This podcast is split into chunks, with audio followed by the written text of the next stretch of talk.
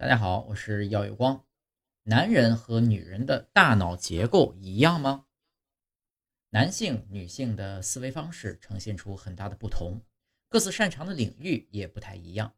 那么，这是和性别激素有关，还是和男女大脑的生理结构有关系呢？一些研究发现，男性大脑左半球专门处理语言能力方面比女性具有先天的优势。在思考抽象问题时，男人似乎只运用右半脑，女性则两边都使用。研究人员通过尸检发现，男性、女性在脑子的结构上确实有别于对方。女性的并蒂体，就是把大脑左半球和右半球连接起来的纤维束，在整个大脑中所占的重量与比例要比男性的要大。